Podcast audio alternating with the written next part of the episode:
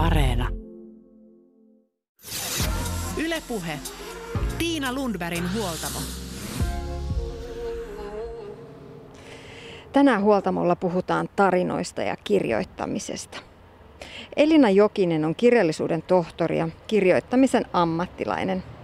Hän haluaa omalla esimerkillään rohkaista ihmisiä suhtautumaan kriittisesti heitä muka sitoviin normeihin. Elina Jokinen on juuri julkaissut kirjaparina tietokirjan Säröjen kauneus, sisäisen tarinasi voima sekä esikoisromaaninsa Päivä, jona Stella Julmala tuli hulluksi. Jos puhutaan omasta sisäisestä tarinasta, niin kenelle sitä kerrotaan? Kuka on kertoja ja millainen hänen äänensä on? Mikä merkitys omalla sisäisellä tarinalla on elämän suunnalle? Ja voiko omaa tarinaa pohtimalla löytää merkitystä ja suuntaa omalle elämälle? Näitä kysymyksiä pohditaan huoltamolla Elina Jokisen kanssa aivan hetken päästä. Tämän jakson loppupuolella saadaan aivan konkreettisia vinkkejä kirjoittajalle. Kirjoittaminen on monelle henkilökohtainen riemunlähde ja haave, mutta silti aika moni kamppailee kirjoittamisen kanssa. Tyhjän paperin kammo voi vetää kynät ja näppistön ihan solmuun ja joskus inspiraatio ei löydy millään. Ja joskus kirjoittaminen on hyvin hankalaa. Kirjoittamaan oppii kirjoittamalla ja jos haluaa hyväksi kirjoittajaksi, on harjoiteltava paljon. Kirjoittajana kehittymiseen apua antavat Mirjami Haimelin ja Satu Rämä. Mutta ensin pohditaan siis Elina Jokisen kanssa, miksi ja miten omaa sisäistä tarinaa voi etsiä. Maailma paranee puhumalla.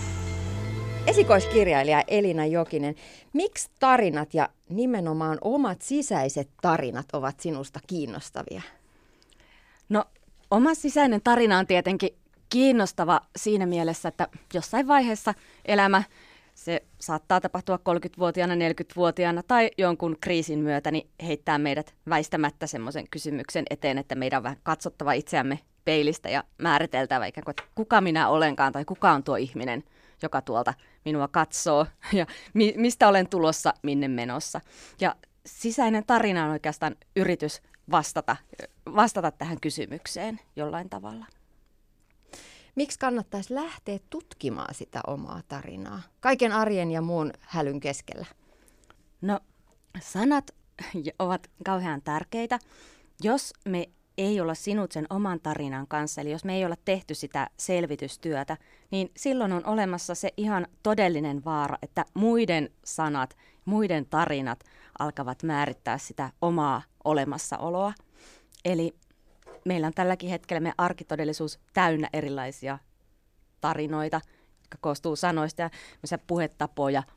Ja jos me ei niin kun, uskalleta tarkastella niitä suhteessa itseemme, niin me saatamme ottaa annettuina aika monenlaisiakin asioita, jotka sitten alkaa määrittää sitä, että vaikkapa sitä, että mitä mahdollisuuksia meidän elämässä e-, edetä, minkälaisia valintoja me voidaan tehdä. Joskus myös mieleen juolahtaa se, että miksi tutkia ja tutkailla sitä omaa elämää. Että eikö se olisi helpompi vaan antaa menneiden olla ja elää eteenpäin. Elää sitä elämää eikä yrittää käsittää sitä, mitä on tapahtunut. Ja se olisikin hienoa, jos sen, jos sen voisi tehdä niin kuin näin. Mä luulen, että meillä ihmisinä vähän niin tämmöisiä persoonallisuuseroja, että toisille, toiset ikään kuin ottaa tämän elämän kevyemmin kuin toiset. Ja itse kuulun siihen, jotka aika vakavasti pyrkii pohdiskelemaan ja kyseenalaistaa kaikkea. Mutta kyllähän se on tuota, niin, tärkeää sen vuoksi, että ke, se kerronta ei ole koskaan tarinan kerronta ja itsensä ymmärtäminen. Se on työtä, jota ei tehdä vain itseä varten, vaan myös koko sitä omaa yhteisöä varten. Ja esim, koska me samalla kun me sanotetaan sitä omaa, omaa olemassaoloa ja kerrotaan vaikka jostain persoonallisista elämänratkaisusta, että no olen nyt vaikka suurperheen äiti ja tutkija, ja tai että tai mitä se ikinä sitten voisikaan olla, niin kun tämmöiset sanat ikään kuin pääsevät ilmoille ja tavoittavat toisia ihmisiä, niin se antaa heillekin mahdollisuuksia, että ahaa, näinkin voi, niin kuin, tällaisellekin elämänvalinnoille on lupa. Ja siksi se niin kuin, tavallaan itsetutkiskelu on tärkeää, mutta se on työtä, jota ei tehdä vain itseään varten. No entäs jos sieltä on, on, siellä on niitä tarino, tarinoita ja asioita, jotka satuttaa? Miksi kaivella niitä? No, mä puhun tuossa Säröjen kauneuskirjasta tosiaan tuosta särön käsitteestä.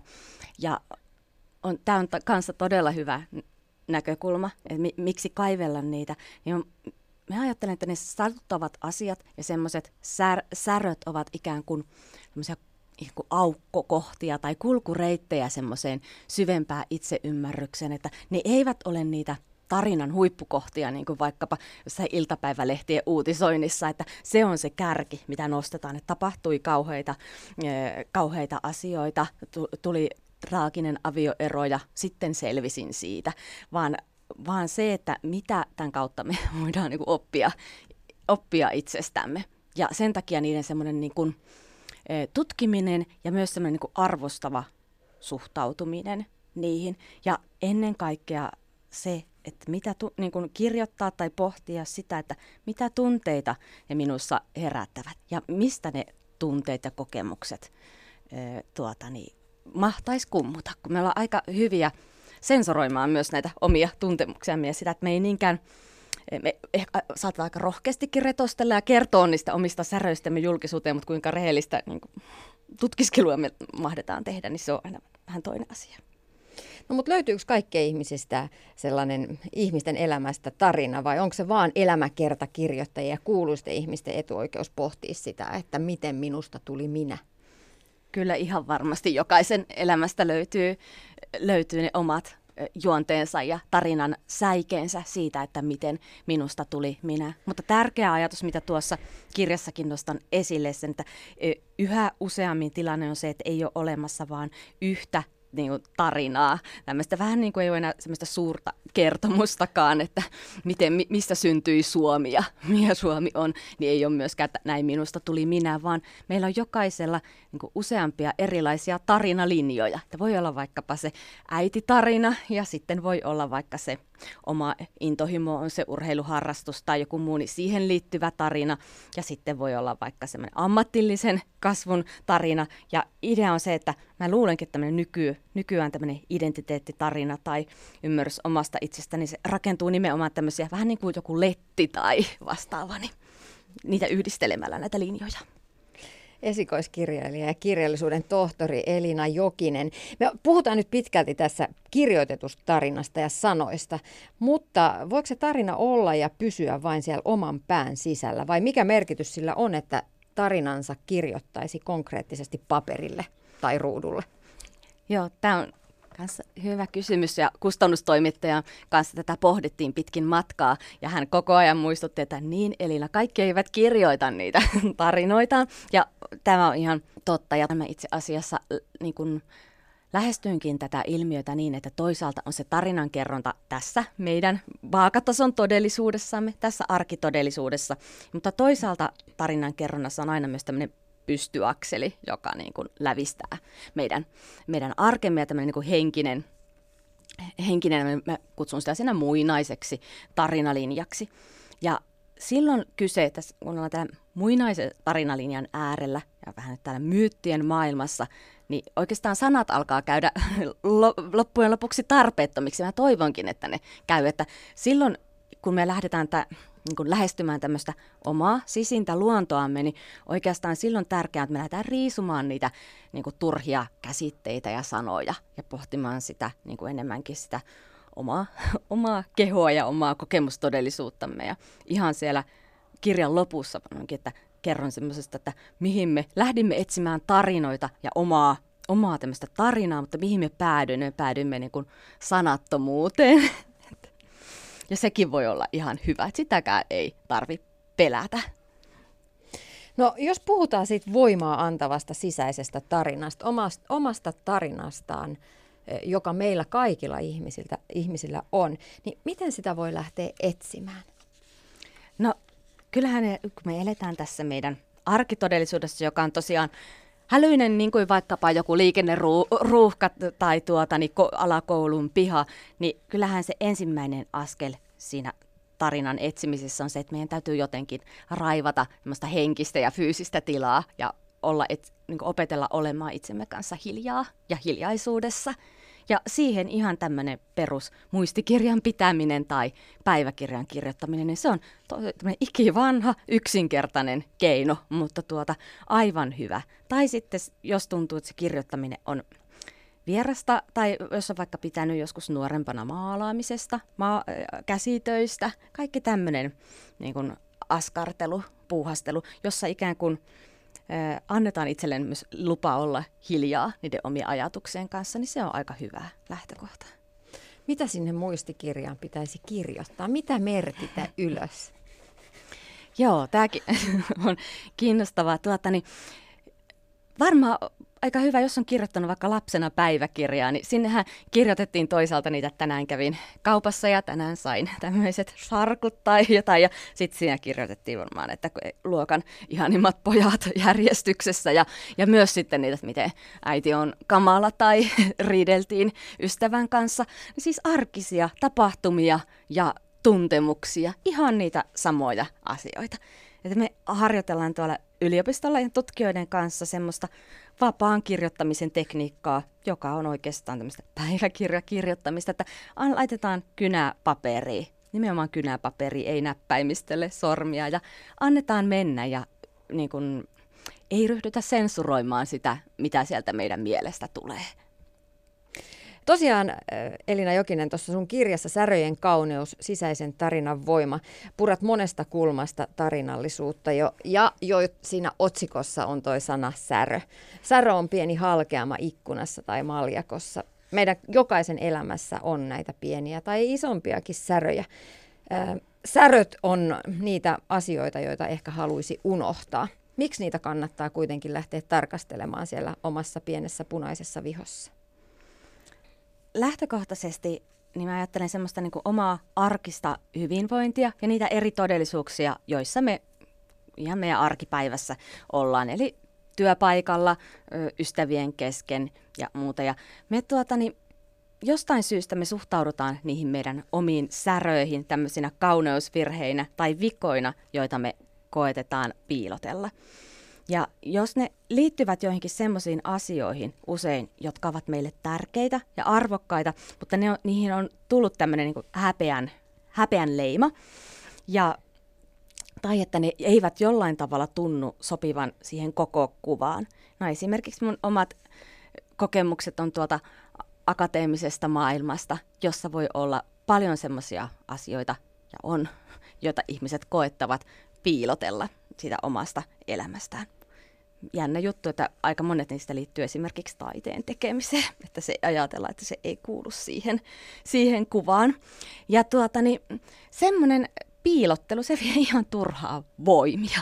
Ja se, että yrittää niin kuin pinnistellä ja ponnistella ikään kuin olisi niin kuin muutaman sentin itsensä yläpuolella, niin ideana ei tosiaan ole se, että niitä säröjä niin kuin retostellaan ja lähdetään avaamaan vaan niin kuin välttämättä ju- julkisesti, vaan se, että hyväksytään itsemme ja oman niin identiteetin eri puolet. Että minussa on tämmöinenkin puoli ja tämmöinen, ja näillä kaikilla on lupa olla olemassa, ja minulla on lupa olla niin kuin kokonainen oma itseni, missä olenkaan. Jos puhutaan sitten sellaisista aika ikävistäkin elämänkokemuksista, niin voisiko terapeuttinen kirjoittaminen auttaa jopa ihan traumojen käsittelyssä? Muistutetaan nyt kuitenkin siinä vaiheessa, että jos ne säröt on kovin isoja, niin silloin ammattiauttaja on se oikea, oikea osoite, eikä, eikä silloin niin kuin yksin kannata lähteä kirjoittelemaan, vaan, vaan mutta semmoisessa pienemmässä mittakaavassa. Auttaako kirjoittaminen?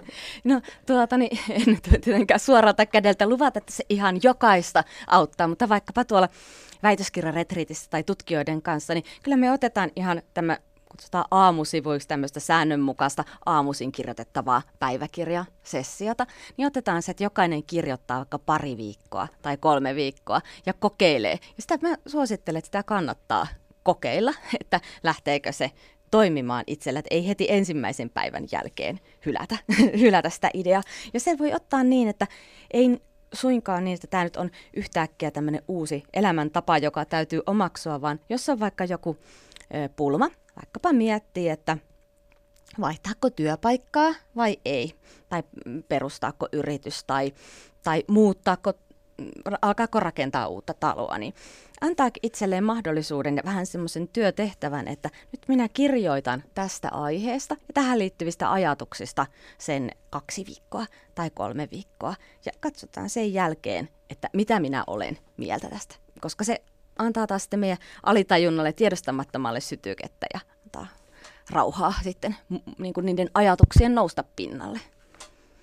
Yksi tapa, jota, jolla voi pohtia esimerkiksi tällaisessa elämän risteyskohdassa omaa suunta, suuntaansa on se, että kirjaa oman, oman sen historiansa aikajanalle itselle merkityksellisiä elämäntapahtumia vaikka, vaikka nyt lapsuudesta hyvä menestys urheilukilpailuissa ja sitten opiskelemaan lähtöä, pois kotonta muuttoja, vanhempien avioera vai mitä ne voisi sitten olla. Me kaikilla on oma, oma tarina siellä taustalla, oma elämän jana.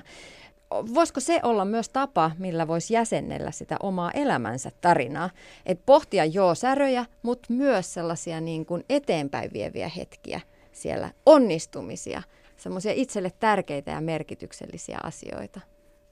Joo, totta kai se, niin kuin mä ajattelen, että nimenomaan se tarinaliityinen hahmottaminen, että minkälaisia erilaisia säikeitä siellä omassa tarinaletissä on, niin tapahtuu sitä kautta, että pohtii, että mitkä oli tärkeitä ja nimenomaan nyt sillä tavalla, niin kuin tuossa kirjassakin kirjoitan, että olennaista ei ole semmoiset muutoskohdat, joissa, joita kirjoitettaisiin historian kirjoihin. Et se ei aina mene niin, että se ylioppilaaksi pääseminen oli huippukohta tai muu, vaan ne saattaa olla semmoisia pieniä niin kuin ikään kohtauksia, oivalluksia, ymmärryksen hetkiä. Ja semmoisia, jotka ei tunnu semmoiselta, että no niistä vaikka jonnekin elämänkertaan kirjoitettaisiin, vaan semmoisia, että tässä vaiheessa minä ymmärsin jotakin. Niin se, semmoisiin niin kuin mä pyytäisin myös, että kannattaa kiinnittyä, että missä vaiheessa ymmärsin, että minusta minusta onkin tähän.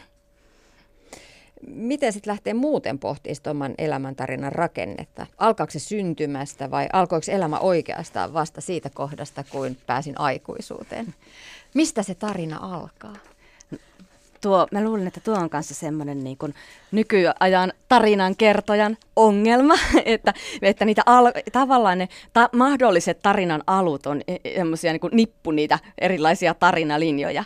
Säröjen kauneuskirjassa niin mä yritän ratkaista ja antaa vähän työkaluja siihen, että miten sitä omaa elämäntarinaa tai sisäistä tarinaa nimenomaan voisi rakentaa, koska mä ajattelen, että sisäinen tarina on toki paljon muutakin. Ja silloin sitä voisi miettiä esimerkiksi vähän semmoisista näkökulmista, että ke, e, minkälainen on se sisäinen ääni, minkälaisella äänellä tätä omaa tarinaa kerrot. Kenellä on se lupa niin olla siinä vähän niin kuin romaanin, romaanin tai tarinan kertojana ja miten hän suhtautuu sinuun. Että tämä on ihan todellinen niin kuin aika tärkeäkin huomio siinä, että miten me sitä niin päivittäin sitä meidän omaa olemassaoloamme kommentoida, että onko se semmoinen ironinen tai piikittelevä sävy vai onko siellä tilaa myös toisenlaiselle sisäiselle puheelle. Eli kertoja on yksi asia, johon kannattaa kiinnittää huomiota.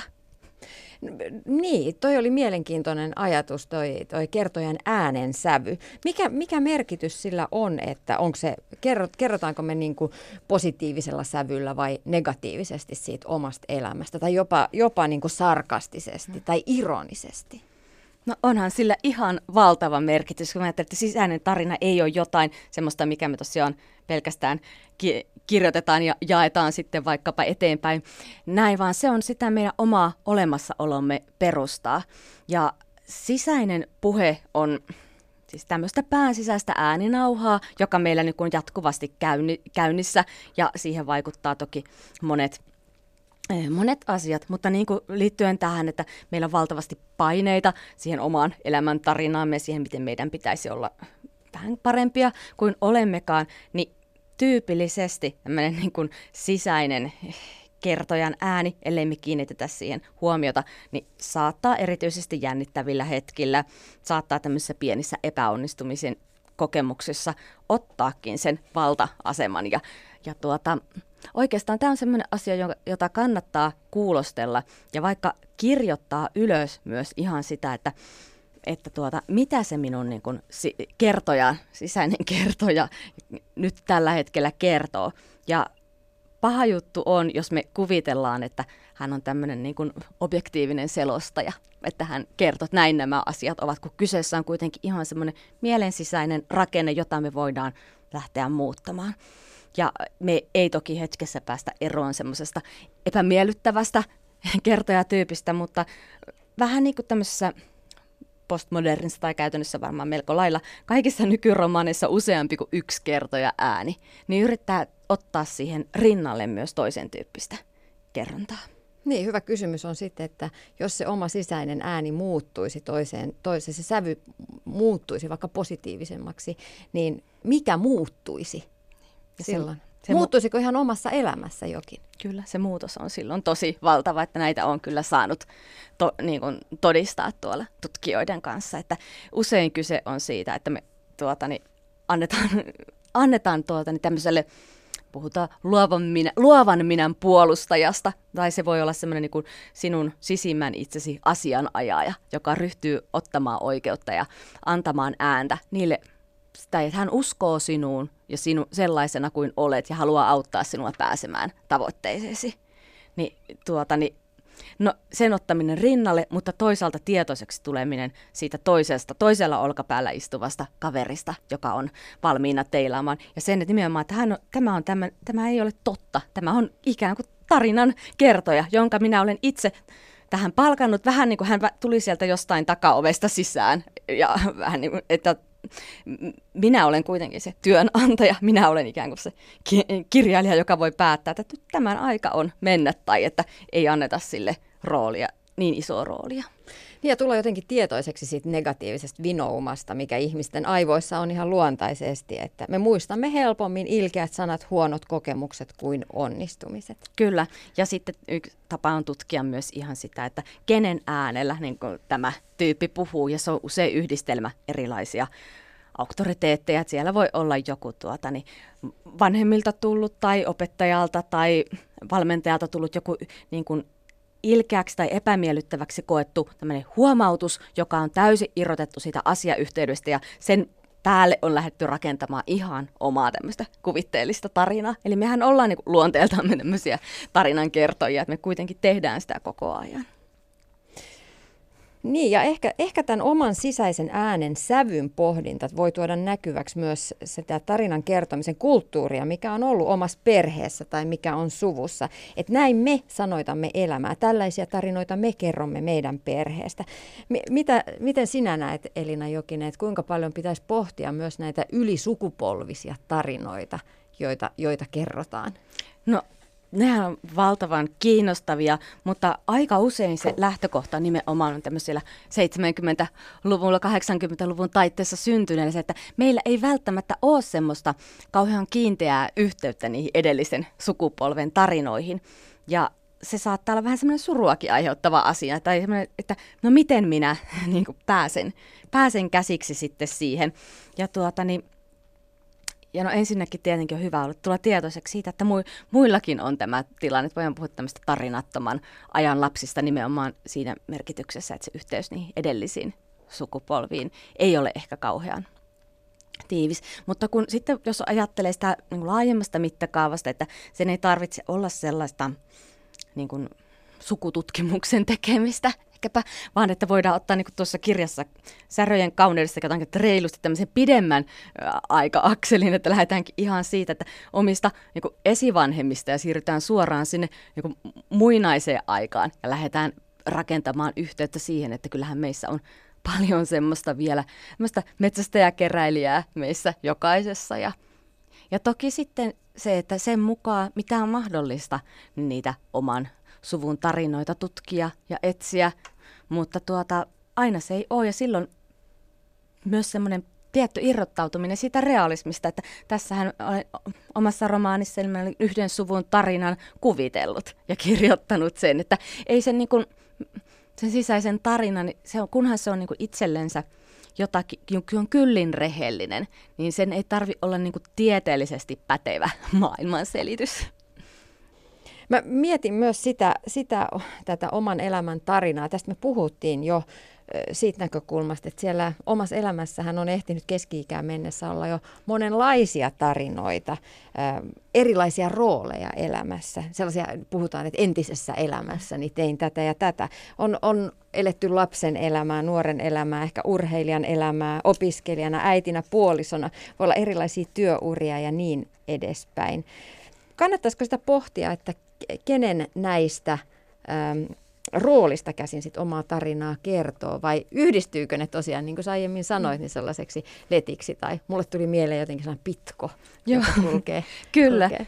Tuota, niin, no sehän on näille, että meillä on nimenomaan erilaisia sisäisiä tarinalinjoja ja tuota, niin, on ihan ok, että joku niistä on pä, niin kuin alkanut aiemmin ja se voi olla jo päättynyt tämmöinen ja sillä ei ole välttämättä meidän nykyisen niin kuin elämän kanssa kauheasti tekemistä. Mutta se, että mitä niin kuin tällä hetkellä siinä omassa arjessa, niin mitkä ovat semmoisia niin kuin tärkeimpiä rooleja. Mä että on semmoisia, kutsun niitä elintärkeiksi minuuksiksi. Eli mitkä on semmoisia, niin että se, mitä, puol- mitä eri puolia minussa oikeasti on semmoisia, jotka jollain tapaa pitää oman itsensä hengissä. Ja ne ei tarvi olla silloin pelkästään niin työ- tai niin selkeitä rooleja, vaan se voi olla jotain muutakin, vaikka että koen, koen että olen, va, voi olla vahvasti identiteetiltään taiteilija tai kirjailija tai jotain muuta, vaikka ei olisi julkaissut mitään, tai se voisi olla se, semmoisia niin omia intohimon kohteita.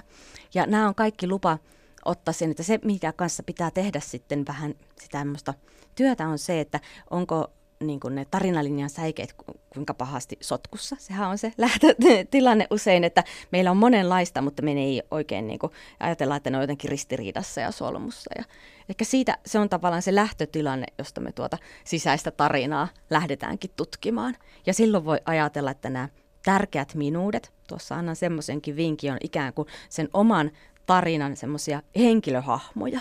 Ja voi ajatella, että ne on semmoisia, jakaa tämmöisen kommunin tai asuinyhteisön, joka on siellä meidän omassa mielessämme. Ja voi lähteä sitäkin kautta tutkimaan, että minkälaisia tyyppejä on. Ja silloinhan se, he kaikki nämä tärkeät minuudet ovat niitä, jotka yhdessä rakentavat sitä tarinaa.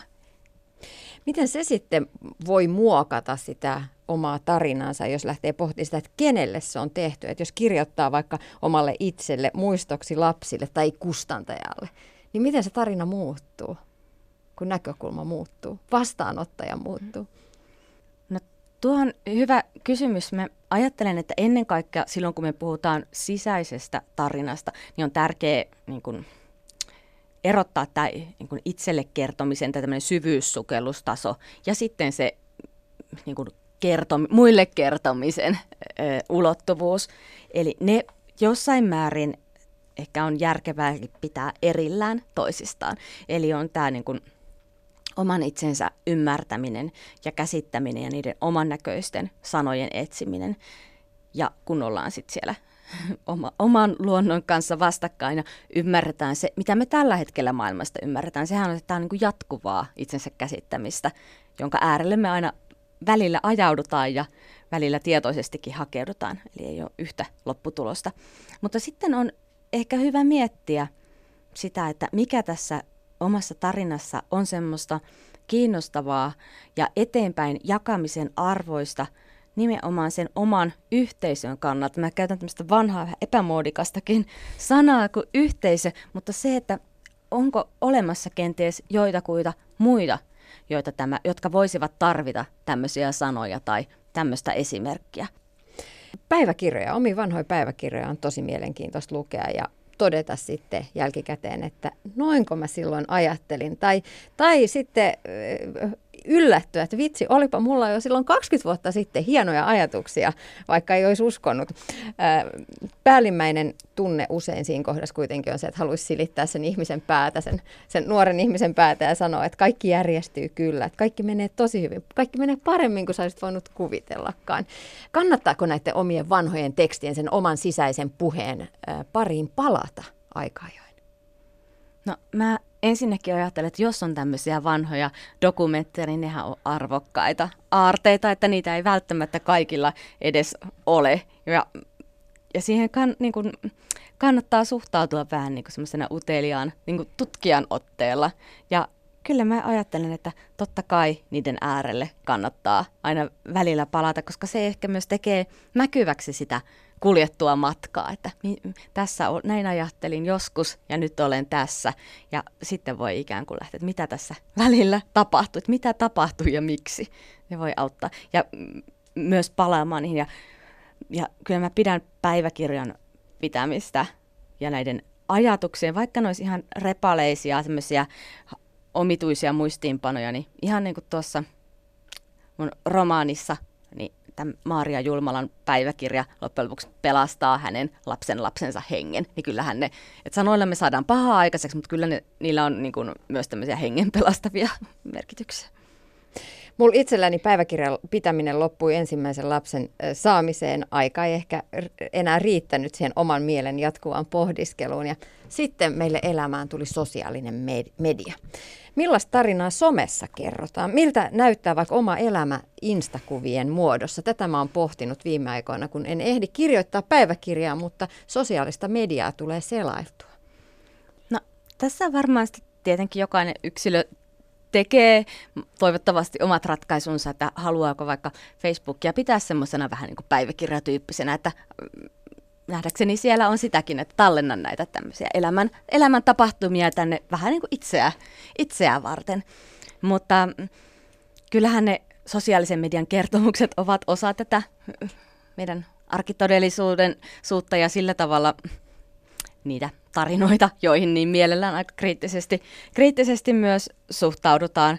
Ja tavallaan ei siinä sinänsä mitään, mitään pahaa ole, jos osaa ottaa ne semmoisena, että tämä on tätä hälyä, tällaisia tällaisia niin kuin sanoja, heitellään ilmaan tämmöisiä mielikuvia, mutta kyllähän se vaatii ehkä entistä enemmän sitä, että meillä on omat jalat tiukasti maassa ja me osataan niin kuin erottaa ne ö, omat sanat muiden sanojen joukosta ja erottaa se, se on entistä tärkeämpää, että me erotetaan, mikä meille itsellemme on tärkeää ja minkä varaan me sitä omaa elämäämme rakennetaan. Koska muutenhan se, me ollaan aika, aika tuuliajolla sen suhteen, että ajatellaan, että no, että pitäisi varmaan treenata, että olisi niin kuin osoittaa siitä jotain ja pitäisi olla täydellinen koti ja pitäisi olla eh, ihana perhe ja hieno sisustus ja kaikkea. Ja silloin me ollaan just siinä tilanteessa, että me koetetaan olla kovasti kaikille kaikkea ja itsellemme oikein yhtään mitään. Että siksikin tämmöinen niin kuin, tämä tässä ajassa on aika isokin tarve sille oman sisäisen tarinan pohtimiselle, koska se auttaa sitten taas selviämään siellä arkitodellisuudessa. Niin, me ollaan paljon puhuttu Elina Jokinen menneen tarinallistamisesta, siitä oman elämän huippukohdista ja, ja merkityksellisistä hetkistä ja, ja siitä ehkä säröistäkin, mitä siellä matkan varrella on tapahtunut. Pitäisikö yrittää myös miettiä tulevaa? Mitä sitten tapahtuu? Ilman muuta. Eli just nämä tämmöiset niin arkitodellisuuden, se on se tämmöinen teltan lattiapinta tai se, missä me eletään, mutta ihan yhtä lailla kuin ne juuret on siellä menneessä, tämmöisen niin kuin maailmanpuun juuret, niin tuota, yhtä lailla se puu kurottaa tuonne, tämmöinen pystyakseli kurottaa sinne taivaisiin. Ja tuossa kirjassa mä ajat, niin kun tuon semmoista, että entä jos se sisäinen tarina onkin tämmöinen tähtikuvio, jota me voidaan niin kellahtaa selällemme ja katsoa ne taivaalle. Ja siellä on se niin kuin ne meidän oman näköiset unelmat. Ja taas niitä siellä on niin kuin esimerkiksi Otavan kaltainen tai jonkun oman unelman niin kuin erilaisista tähdistä koostuva semmoinen oma ikään kuin oman niin kuin, elämän visio tai, tai se, mitä kohti me ollaan menossa. Ja kyllähän se on se, niin kuin, mikä kartottaa tai auttaa meitä sitten suunnistamaan myös ihan samalla tavalla kuin tähtikuviot on auttanut muinaisia merenkulkijoita suunnistamaan, että missä, missä mennään, mihin olemme matkalla. Mutta ongelma on se, että jos, tämä, jos me arki on niin hälyinen, niin se on ikään kuin se puun latvusto tai muu, että se on niin tiheä, ja että me ei vaan nähdä sinne taivaalle, eikä me nähdä niitä tähtiä. Mutta ilman muuta, että tämä hyvä sisäinen tarina, niin se antaa paitsi semmoiset juuret, niin se antaa myös, mä sanon, että se antaa ju- juuret ja siivet. Eli meillä on myös silloin ne meidän unelmat siellä, jotka viitottaa. Ja silloin, kun on nämä juuret ja siivet kunnossa, niin me ollaan kiinnitytty jotenkin siihen omaan olemassaolomme. Meillä on niin vaka- vakaa, vakaa seistä ja helpompi hengittää sitten siinä arjen tasolla sen kaiken hälyn keskellä. Ylepuhe. Tiina Lundbergin huoltamo. Edellä keskusteltiin esikoiskirjailija Elina Jokisen kanssa. Ja seuraavaksi otetaan etäyhteys Mirjami Haimeliinin ja Satu Rämön kanssa. Kynä, kaikki tärkeä kirjoittamisesta, on heidän kirjoittamansa opas kaikille kirjoittajille. Aika moni joutuu työssään tai saa työssään kirjoittaa. Kaikki eivät kirjoita romaania tai artikkeleita, mutta meilejä, somepostauksia, markkinointeja, raportteja ja niin edelleen kirjoitetaan. Moni edellä mainittuja tekstejä kirjoittava toteaa kuitenkin aika usein olevansa huono kirjoittamaan tai ylioppilaskirjoituksen aineesta sai vain seen tai ei mun ainetta ainakaan koskaan luettu koulussa. Nyt Mirjami Haimelin ja Satu Rämö haluavat auttaa heitä ja meitä kaikkia, vaikkapa tyhjän paperin edessä kärjisteleviä kirjoittajia. Ja lähdetään liikkeelle siitä, millaiset asiat ovat yleensä esteinä ihmisten kirjoittamisen ilolle. Maailma paranee puhumalla. No mä voisin lähteä niin kuin pohtimaan sitä yleensä itse sitä kautta, sen niin kuin arjen tilanteen kautta, koska se kirjoittaminenhan on, sitä ei saisi niin kuin liikaa glorifioida, sehän on ihan tavallista ja se on ihanaa, se voi olla välillä vaikeaa, mutta sille pitää järjestää aikaa. Ja aika usein mä huomaan, että monilla se kirjoittamisen vaikeus on siinä, että sulla ei ole sitä tarvittavaa aikaa otettuna sille kirjoittautumiseen valmistautumiselle, sille ajatustyölle, joka on pakko tehdä ennen kuin sitä tekstiä alkaa syntyä siihen tekstin käsittelyohjelmaan tai ruutupaperivihkoon. Eli ensinnäkin se, että on niin kuin aika varattu ja, ja että myös pitää siitä kiinni. Eli tavallaan arvostaa sitä omaa aikaansa ja pystyy ja yrittää ottaa sen sille kirjoittamiselle, koska se vaatii sen. Mitään ei pysty kirjoittamaan ennen kuin sen on valmistelu mielessään ja ajattelu vaatii aikaa. Entä Mirjami Haimeli, mitä sä sanot? Toi on ihan ehdottomasti yksi, yksi tota kompastuskivi ja meidän ajasta taistellaan niin, niin lukuisilla eri areenoilla, että, että sen pitää olla jollain tavalla niin kuin tietoista sen, sen päättämisen, että haluaa, haluaa siihen kirjoittamiseenkin aikaa. Mutta sitten noiden ulkoisten olosuhteiden lisäksi, niin meillä on monenlaisia mörköjä meidän omien niin kuin päidemme sisällä ja omissa ajatuksissamme, jotka voi liittyä just johonkin aikaisempiin kokemuksiin, että, että esimerkiksi just semmoinen koulukirjoittajan identiteetti on ihan hirveän tiukassa, tiukassa meissä ihmisissä, vaikka ne tekstilajit, joiden kanssa nykyään sitten painii, niin olisi jotain ihan muuta. Ja sitten semmoinen liian helposti sitten tehdään siitä kirjoittamisesta sillä tavalla vaikeaa, että, että ajatellaan, että, että pitäisi tulla heti täydellistä tai se on kamala, jos ei se, se onnistu tai siitä tekstistä ei tule niin hyvä kuin haluaisi. Haluaisi, mutta Kyllä. tota, et, et, tavallaan sellaisista blokeista ja syistä, niin niitä kannattaa joskus pysähtyä miettimään, että mitkä tässä, mitkä tässä aiheuttaa sitä hankausta. Mirjami, toi on siis niin totta, just tuo mitä sanoit siitä, että että asettaa ehkä sen riman siinä alussa liian korkealle, ja sitten tulee se olo, että eihän tästä tule mitään, tämä on ihan nolon huono, eihän tästä saa mitään selvää, että tämä on aivan niin kuin, että, että kylläpä minä nyt vaikutan tyhmältä, kun olen kirjoittanut näin huonosti nämä ajatukseni tähän. Mutta pitää niin kuin ymmärtää, että se on aina se ensi, ensimmäinen versio on aina aika huono. Se, eihän se ole, se ei ole koskaan se lopullinen, ei se mitä me, me luetaan valmiita tekstejä, kirjoja, kirjeitä, Instagramin näppäriä kuvapäivityksiä, niin eihän ne ole koskaan, ei ne tule valmiina siihen, vaan se on aina prosessi se kirjoittaminen ja se alku voi olla tosi kökkö, mutta siihen ei saa niin kuin jäädä kiinni, koska jos sitä jää harmittelee ja pyörittelee liiaksi, niin ei pääse ollenkaan eteenpäin ja sitten se kirjoittamisen semmoinen nihkeys ja jopa kauhu vaan lisääntyy. Et pitäisi jättää se huono alku niin kuin taakse ja vaan edetä ja palata sitten joskus vähän myöhemmin korjaamaan sitä, mistä lähti liikkeelle. No, mun on vielä pakko lisätä, moinen naurattaa se Michelle Obama on, on puhunut omassa elämäkerrassaan poliitikoista semmoisen vertauskuvan kautta, että, että ne on vähän niin kuin joutsenia, jotka lipuu, lipuu jonkun lammen päällä tälleen kauhean elegantin näköisesti. Ja, ja sitten ne niin kuin räpylät, niin ne vetää ihan hirveätä kyytiä siellä pinnan alla ja, ja niin kuin kauhean työn takana se eteenpäin, eteenpäin räpiköiminen. Niin toi mun mielestä osuu myös kirjoittamisen ihan älyttömän hyvin. Et ehkä se niin kuin eleganssi ei ole se ensimmäinen asia, mitä kannattaa tavoitella, vaan ylipäätään se, että nyt niin kuin jotenkin saa niin kuin räpylät pyörimään. Ja, Kyllä, ja, räpylät liikkeelle. Joo, toi on musta kauhean sympaattinen ajatus siitä kirjoittamisen luonteesta.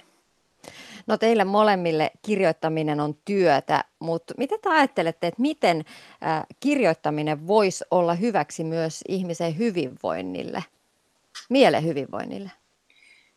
No mä uskon, että siinä on sellainen niin kuin asioiden järjestykseen laittaminen. Se on usein asia, mistä ihminen nauttii, siis ihan niin kuin kaikilla elämän osa-alueilla, että jos miettii, niin kuin, että on, on paljon kivempi olo, kun kotona on asiat suunnilleen niin kuin siinä järjestyksessä, mihin itse haluaa ne laittaa. Onko se siisti pöytä, onko kirjat miten järjestelty ja näin poispäin. Että ihminen saa niin kuin tietynlaista mielihyvää siitä, että asiat on niin kuin jotenkin omassa hallinnassa ja sillä tavalla järjestetty kuin itse haluaa. Niin mä näen, että kirjoittamisessa on se sama, että se kirjoittaminen pakottaa ihmisen laittamaan omia ajatuksiaan järjestykseen, koska ilman sitä taustottamista ja pohtimista ja ajattelua ei pysty synnyttämään tekstiä, niin se tavallaan pakottaakin sen ihmisen laittaa niitä omia ajatuksiaan järjestykseen siellä oman mielen kirjahyllyssä, että siinä tulee sellainen olo, että mä hallitsen nyt näitä tiettyjä asioita tässä, koska olen mietin, kirjoitan niitä, ne saa muodon, että ne ei ole sellaisia avaruudessa leijuvia, haituvia, vaan otetaan niin kuin käsittelyyn ja sitten niitä järjestellään ja niitä pohditaan ja mietitään ja käännellään niin mä ainakin saan itse siinä semmoista tiettyä mielen rauhaa, kun mä kirjoitan. Oli se teksti sitten mikä tahansa, oli se mun päiväkirjan merkintä tai jonkun IT-firman joku markkinointiteksti, niin se, että mä saan sen siitä otteen, niin mä saan sen järjestykseen, niin se on valtavan palkitsevaa. Siinä tulee sellainen rauhallinen olo itselle. Onko sulla Mirjami samanlaisia tuntemuksia? No on, on ehdottomasti. Ja sitten me mietin sitä, että sen oman ajattelun kirkastamisessa, niin, niin kirjoittaminen on tosi hyvä työväline. Et ihan vaikka sellainen esimerkki, että joskus jos ajautuu johonkin, johonkin niin kuin konfliktiin tai muuten vaikeaseen tilanteeseen, niin sitten se kirjoittaminen voi auttaa siinä kohtaa, että niin purkaa ne omat ajatuksensa ja tunteensa siitä, siitä ikävästä tilanteesta ulos, niin ihan väkisinkin samalla siihen saa etäisyyttä ja, ja sitten pystyy jotenkin tarkastelemaan sitä kokonaisuutta vähän, vähän kauempaa, ehkä hahmottaa, että mikä on toisen osapuolen niin kuin näkökulma siinä kokonaisuudessa. Et, et se on semmoista, semmoista niin kuin ajatusten ää, kirkastamista, ja se on ihan meidän noissa kirjoissakin yksi tosi keskeinen johtoajatus, että se kirjoittaminen edesauttaa kaikkea ajattelua ja, ja tekee niistä sellaisista epämääräisistä möhkäleistä jotenkin, jotenkin kirkkaampia, jos ei nyt timantteja, niin, tota, niin, niin ainakin jotenkin helpommin hahmottuvia. No, sitten jos haluaisi alkaa kirjoittaa, on ne sitten vaikka omia pieniä novelleja, oman pään järjestyksen laittamista, päiväkirjaa, ehkä omaa blogia, niin miten kannattaisi aloittaa? Mistä lähteä liikkeelle? mistä vaan. Tämä aloittaminen on aina se vai, siis se on, se on ammattikirjoittajillekin mm. ihan pirullisen vaikeaa. Se on hirveän vaikeaa, koska sä oot siinä, koko maailma on niin kuin auki ja voi päättää, että mä voin lähteä ihan mihin vaan, niin silloin tulee semmoinen pakokauhu, että apua, siis kun mä voin mennä mihin vaan, niin mihin mun nyt kuuluu mennä. Mm, vaihtoehtoja on niin kuin liikaa. Ja... On.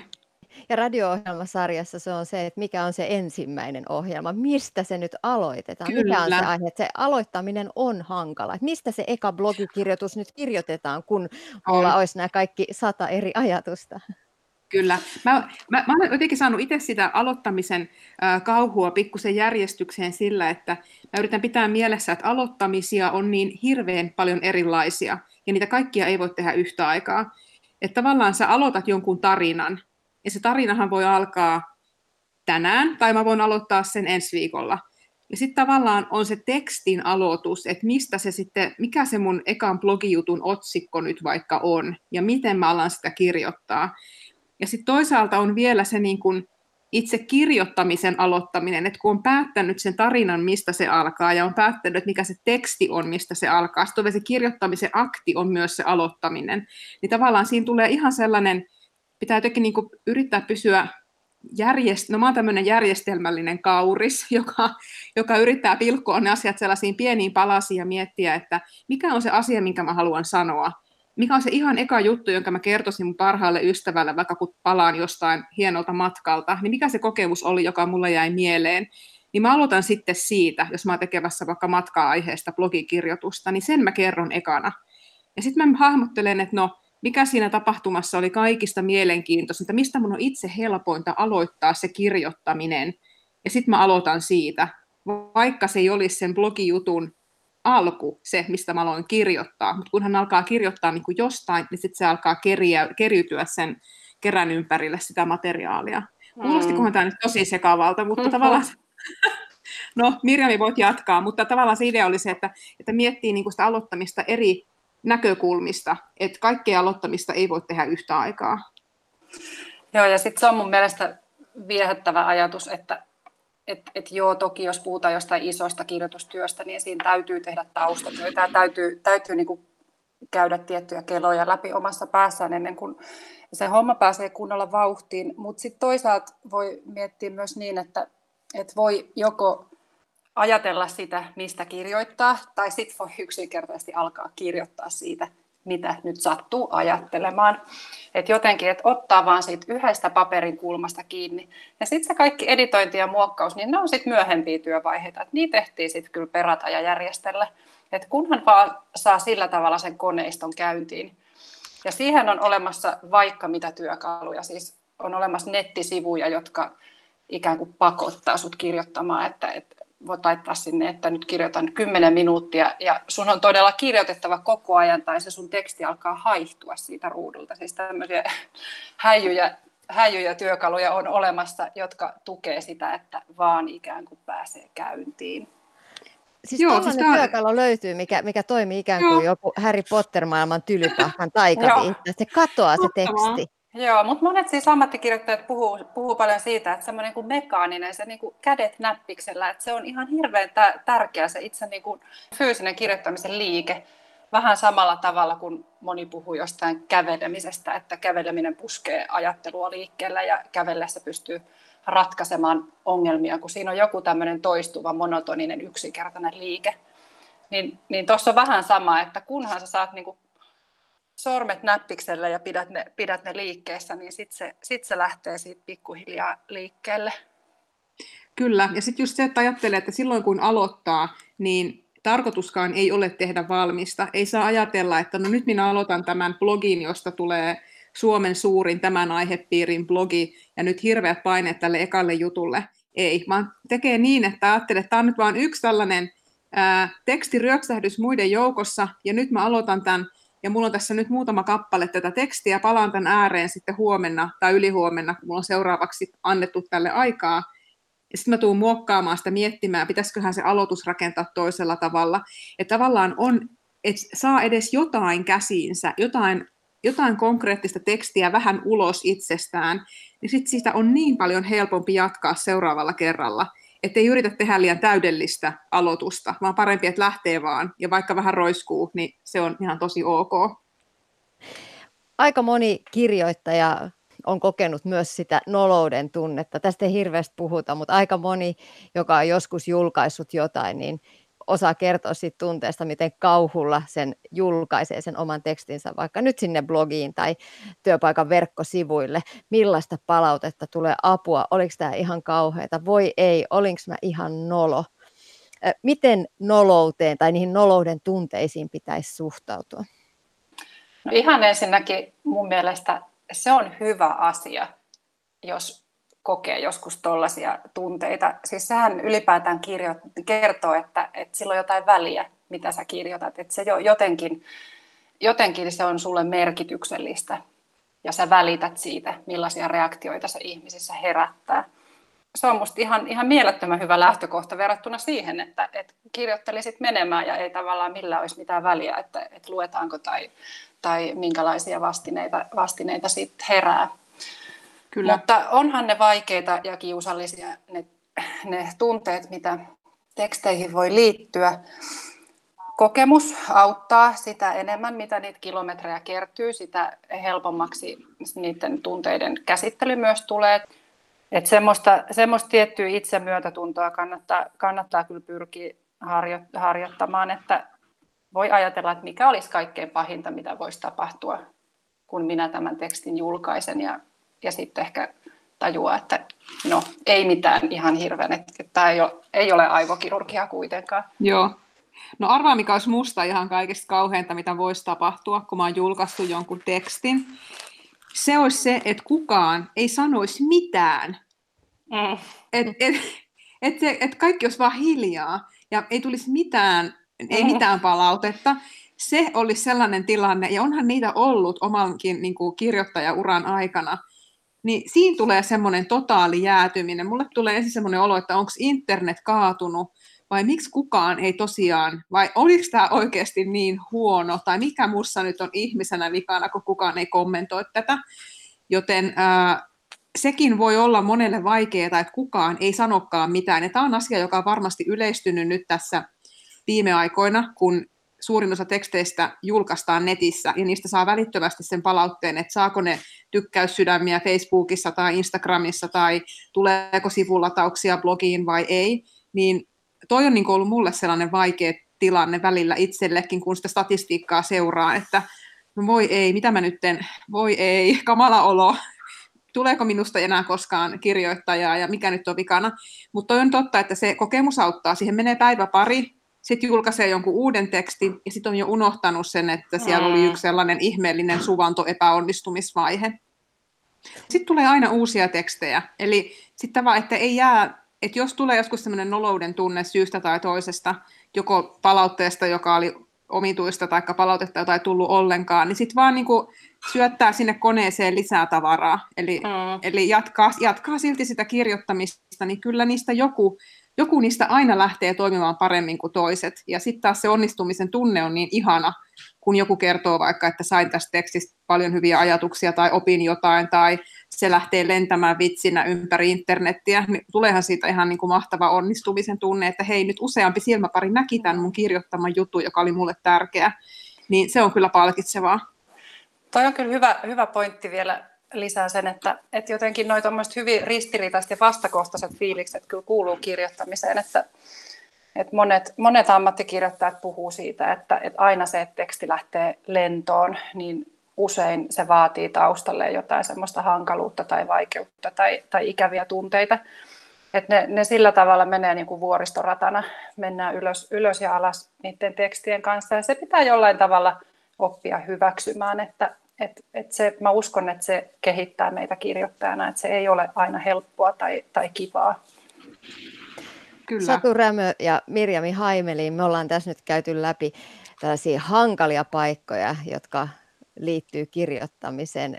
Koko kirjoittaminen alkaa kuulostaa jo aika niin haastavalta ja rasittavalta ja kauhealta, mutta se, mikä siinä usein on palkitsevaa, on ne hetket, kun se homma lähtee toimimaan.